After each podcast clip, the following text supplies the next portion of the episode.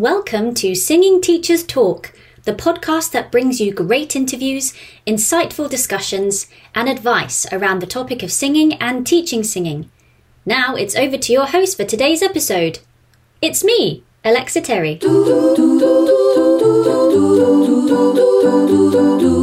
Ah, ah. Jono McNeil, thank you for joining me again today for the second part of our chat, this time focusing on stylistic spices, including something which a lot of singers want to be able to master, and that is riffing.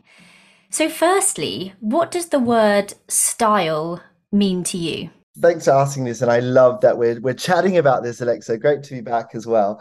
I really love style, and I think it's one of those really neglected parts of a lot of vocal coaching. Um, and style really is the things that give identity uh, and energy and um, and kind of a sense of flair to any vocal performance. It's it is in every vocal performance. Um, sometimes it might be well informed of the genre. It might be um, really poorly informed of the genre in some cases. Um, but it, it really gives you uh, a sound that is discernible and is distinguishable from others. And I think once you've kind of captured what is possible with style, you can really create very effective moments of engagement in your vocal performances.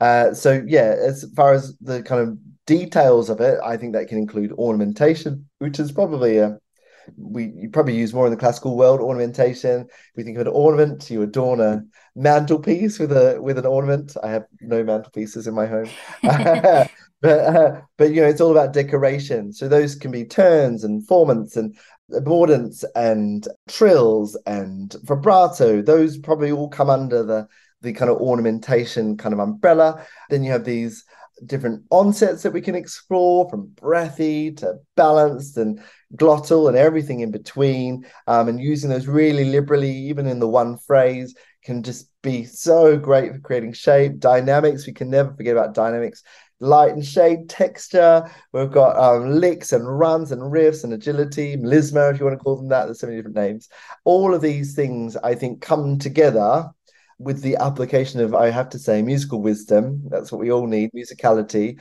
to know what to put where and what not to put where as well to create your sense of style. Can you just dive into that a little bit more? Like, how do we know when something is going to work somewhere and where it's not really going to serve us? Probably the most important question we could ever ask about style.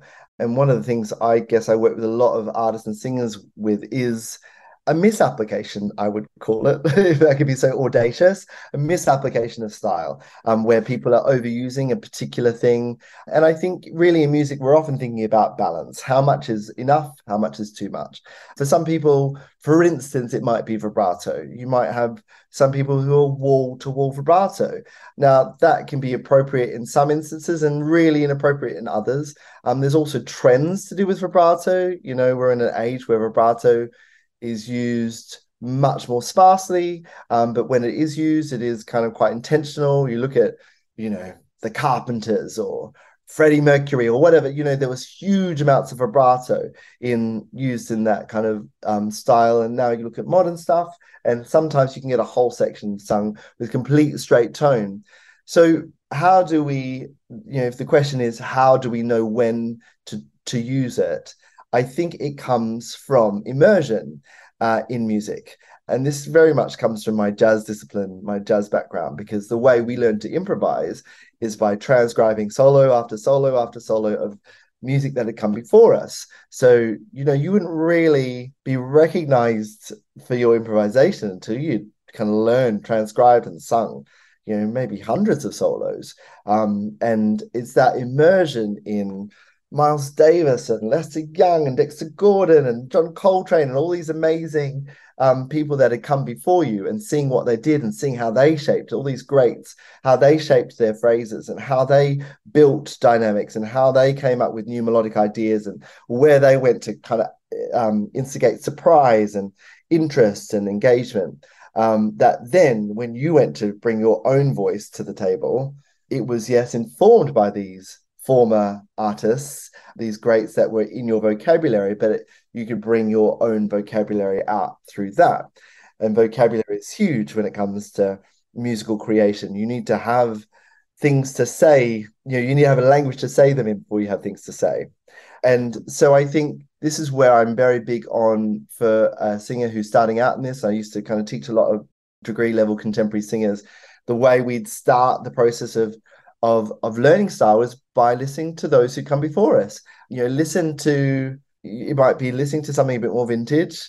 Listen to a, you know, like I say, Karen Carpenter or Whitney Houston or a David Bowie and listen to what they do. But then, you know, my world is very much in current music. You know, I, I work in pop and very, very passionate about, you know, kind of new waves in in current pop and so i'd go to the new flavors that are coming out to the doja cats to PinkPantheress to Bella to you know No Guidance, you know, coming out with their amazing new group recently, and but all the kind of fresh new sounds that are coming out, SZA, you know, game changers that are doing things, Solange, people who are doing things that we're hearing for the first time, and listen to what they're doing, going, oh my gosh, look how obnoxiously they are not using any vibrato for that whole section, or look at how they've got it loads in that moment, um, or listen to that little bit of crack or flip or and then after that from there you kind of start to add vocabulary to those things. You know i i've got loads of vocabulary that i apply to all these kinds of things.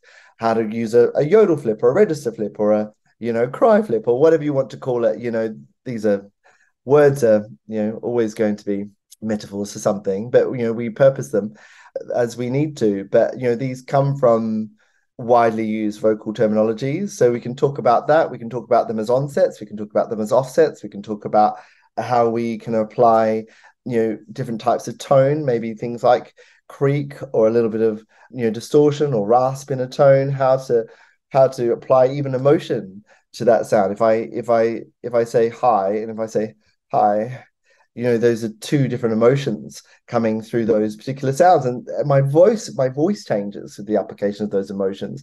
And style can be kind of applied through that measure as well.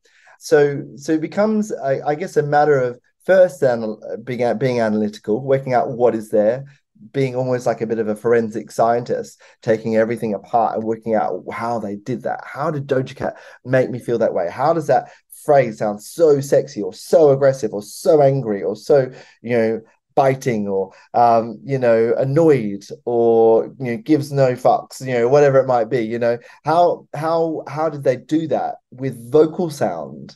And once you've got those tools, you can then go in and and start to use them yourself. Does the emotion facilitate the sound, or does the sound facilitate the emotion? Or does it even have to have an order? So I think both can be very true. So one of the things I have found myself getting more and more aware of in the last probably five, six years of my kind of work as more a vocal producer is that a lot of the time I'm coaching artists as to how as to how to sing their own songs. Um, and they, they, which is a really strange thing to say because you'd think because they wrote it, they must be an expert on the topic. and I started to quickly realize that a lot of these artists have no idea what they're singing when they're singing these songs. You know, they they this might have been something that they'd written three years ago maybe that breakup is long gone and they've moved on to the next one you know maybe the maybe the the situation has become really irrelevant to them and so they're singing sometimes really angry or really upset words or whatever and you're like oh I don't think you know what you're singing at all. You know, I don't think you're engaging with this topic at all. And so once you start to put the spotlight on, always like remind them from you know, I always try to be, be a bit of, con- of, a consumer. I try to let myself be affected as a vocal coach because then it allows me to work out what an audience needs. Um, and and so once they once you show them those kinds of things, that's helpful for one. So you kind of put the focus on what the song is about. These performances need to be all about expressing what it is to be human, the human experience. But be, beyond that, I think um, I started to realize that when I shaped a song myself, so I said, all right, how about we, this first verse that you're singing, really brazen and clear and disaffected. How about we make it just on the tiniest, tiniest little bit of your voice? Just so you're just getting some cord closure, just so you're just phonating, um, and to see what that does and and then they start and they get loud they get too loud again and you're like no come back come back come back and this is me interpreting or adding my interpretation to the song and then after a while, they start to click and you see them getting emotional about the the it almost gives a fresh coat of paint to that moment. They go i i'm, I'm i really know where i was there. Now i've been able to strip back my kind of pre-done vocal treatment there my kind of prefabricated or you know preset sound. And i've actually applied a treatment to that moment that is outside of what i would have just done i'm actually realizing what the song was about and the emotion then floods in so I think it can be a bit of reverse engineering as well. Um, and it's about the individual, but I think it just needs to be a priority whichever way you do it. Um, it needs to be important. And I think my one of my strengths as a vocal coach is that I get bored really easily. So if I'm bored, I I immediately question why. If someone's singing and I'm drifting away and I'm thinking about dinner, then they're not doing the job properly, and then we can then start to plug up those holes. And because I I just I'm I'm in music because I I'm a feeler I'm a sensitive person. I love to be arrested have my soul arrested. I love to be engaged. I love to be kind of tortured and thrown about by that performance. I want to be there and invested and I want to dance I want to sing I want to cry I want to you know take to the streets. I want to be affected. And so that's what I want from the performances that I coach. Um, and so this is where we then apply style liberally and we kind of go all right how can we say that better? Actually if we put a you know, cry offset the end of that maybe that little flip at the end is just going to make it feel a bit more vulnerable and it makes him feel less kind of ostentatious or arrogant and takes a bit of that away and puts a bit of that in and you know and now we've got enough of that. Let's take that one away because it's a bit over egged and you know that's taking it to a different genre. How about we just you know instead of like for instance an r&b turn might be different to a country turn. So a turn in country might be going up a whole tone. Oh yeah. So you're going up a tone um and r&b might be a semitone. Yeah yeah up a semitone. So yeah r&b yeah country. And you can hear the difference with the small changes like that um, so it's just kind of working out what you want to do, even genre specific, and speaking that language as well. Mm.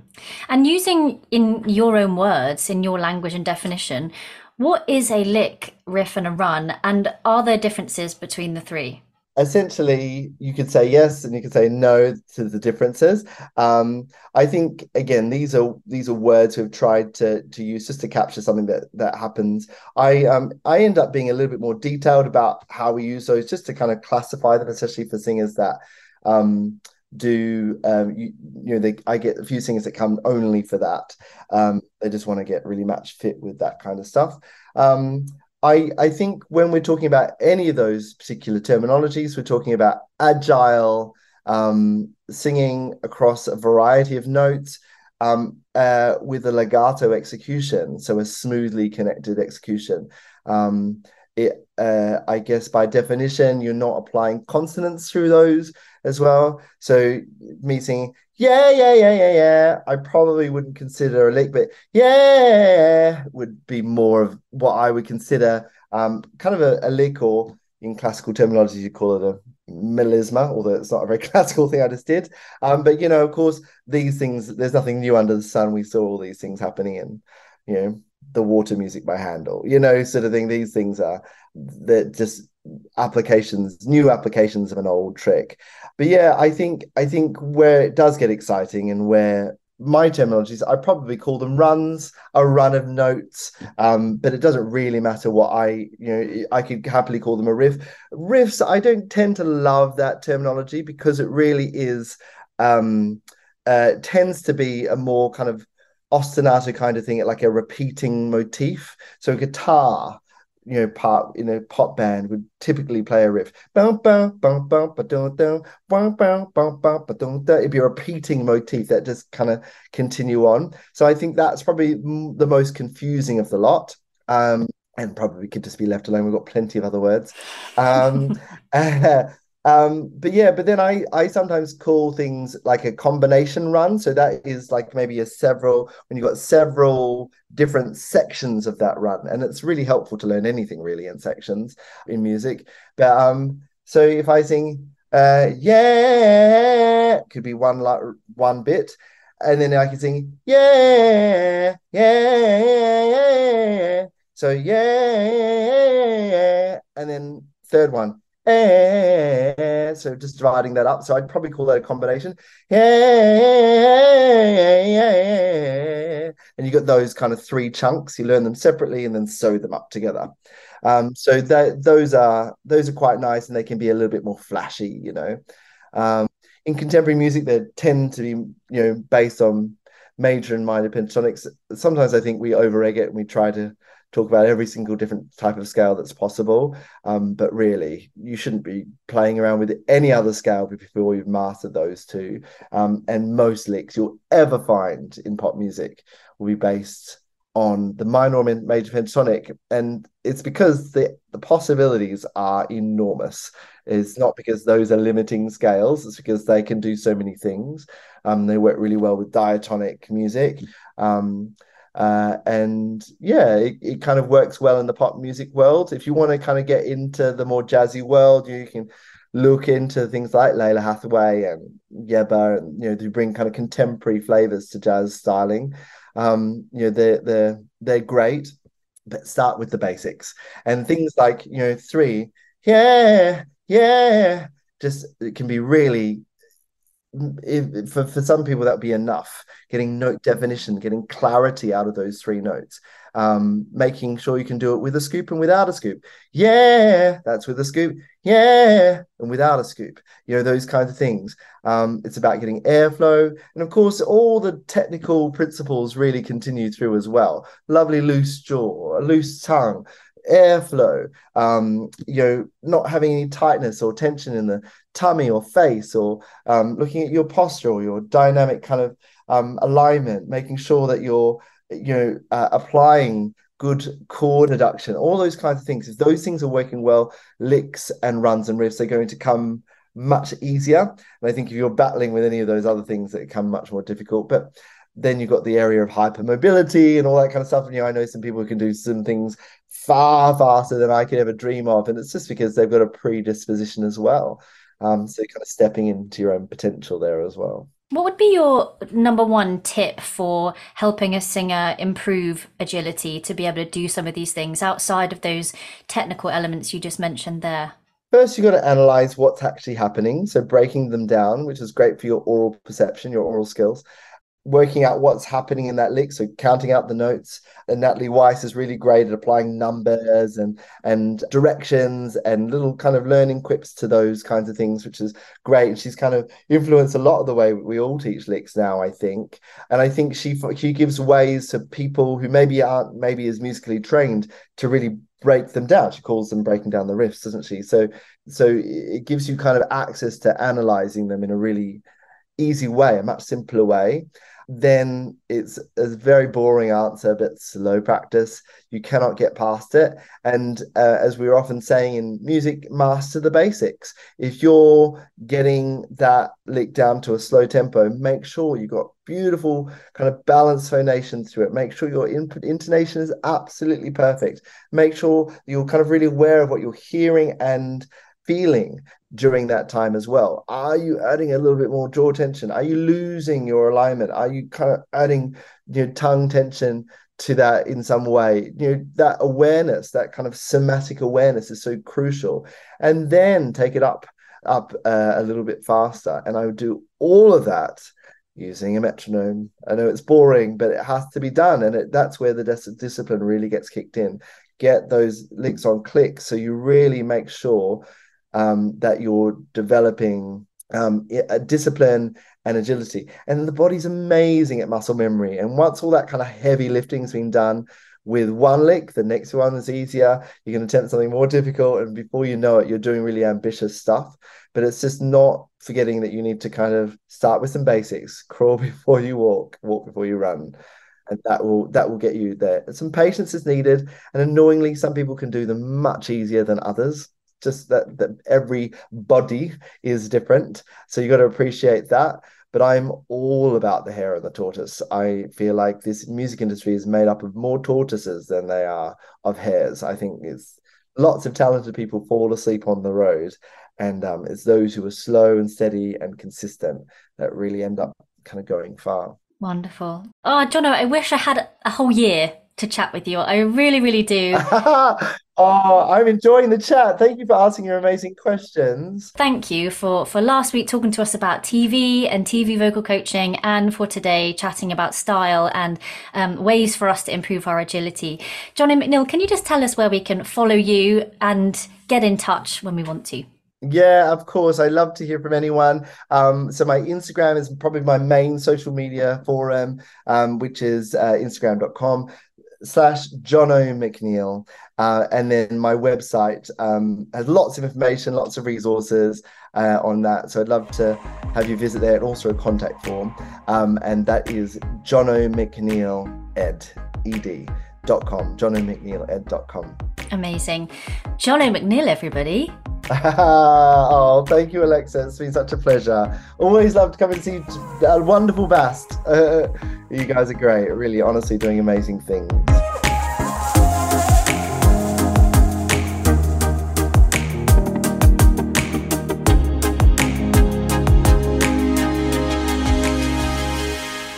If you're enjoying the Singing Teachers Talk podcast, and who are we kidding? Of course you are.